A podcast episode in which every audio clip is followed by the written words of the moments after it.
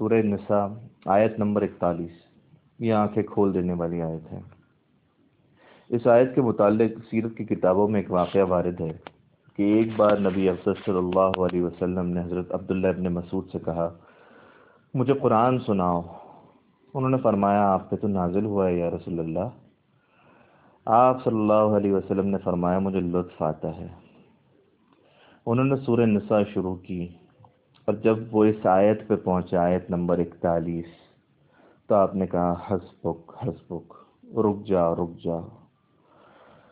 جب انہوں نے آپ صلی اللہ علیہ وسلم کا چہرہ دیکھا، تو اس پہ آنسوؤں کی لڑی تھی۔ ایسا کیا ہے اس آیت میں؟ فرمایا گیا فقیفہ اذا جئنا من کل امت بشہید بھلا اس دن کیا حال ہوگا جب ہم ہر امت میں سے احوال بتانے والے کو بلائیں گے، ایک شہید کو کھڑا کریں گے۔ وجئنا بک الہ اولائی شہیدہ اور آپ صلی اللہ علیہ وسلم کو ان لوگوں کا حال بتانے کو گواہ طلب کریں گے۔ دیکھیں، نبی سے زیادہ اپنی امت کے بارے میں شفیق کوئی نہیں ہو سکتا۔ نبی لیکن قیامت کے دن کیا کہیں گے؟ وہ کہیں گے کہ ہم نے ان تک دین پہنچا دیا تھا، اب یہ ذمہ دار ہیں۔ They are solely responsible for their attitude and conduct اور یہی بات اس قوم نے بھی کہنی ہے کہ اللہ، ہم نے اپنے زمانے کے لوگوں تک تیرا دین پہنچا دیا تھا۔ کہیں ایسا نہ ہو، یہ ہمارے اوپر الٹا مقدمہ کر دیں کہ ان بدبختوں نے ہم سے کوئی بات ہی نہیں کی۔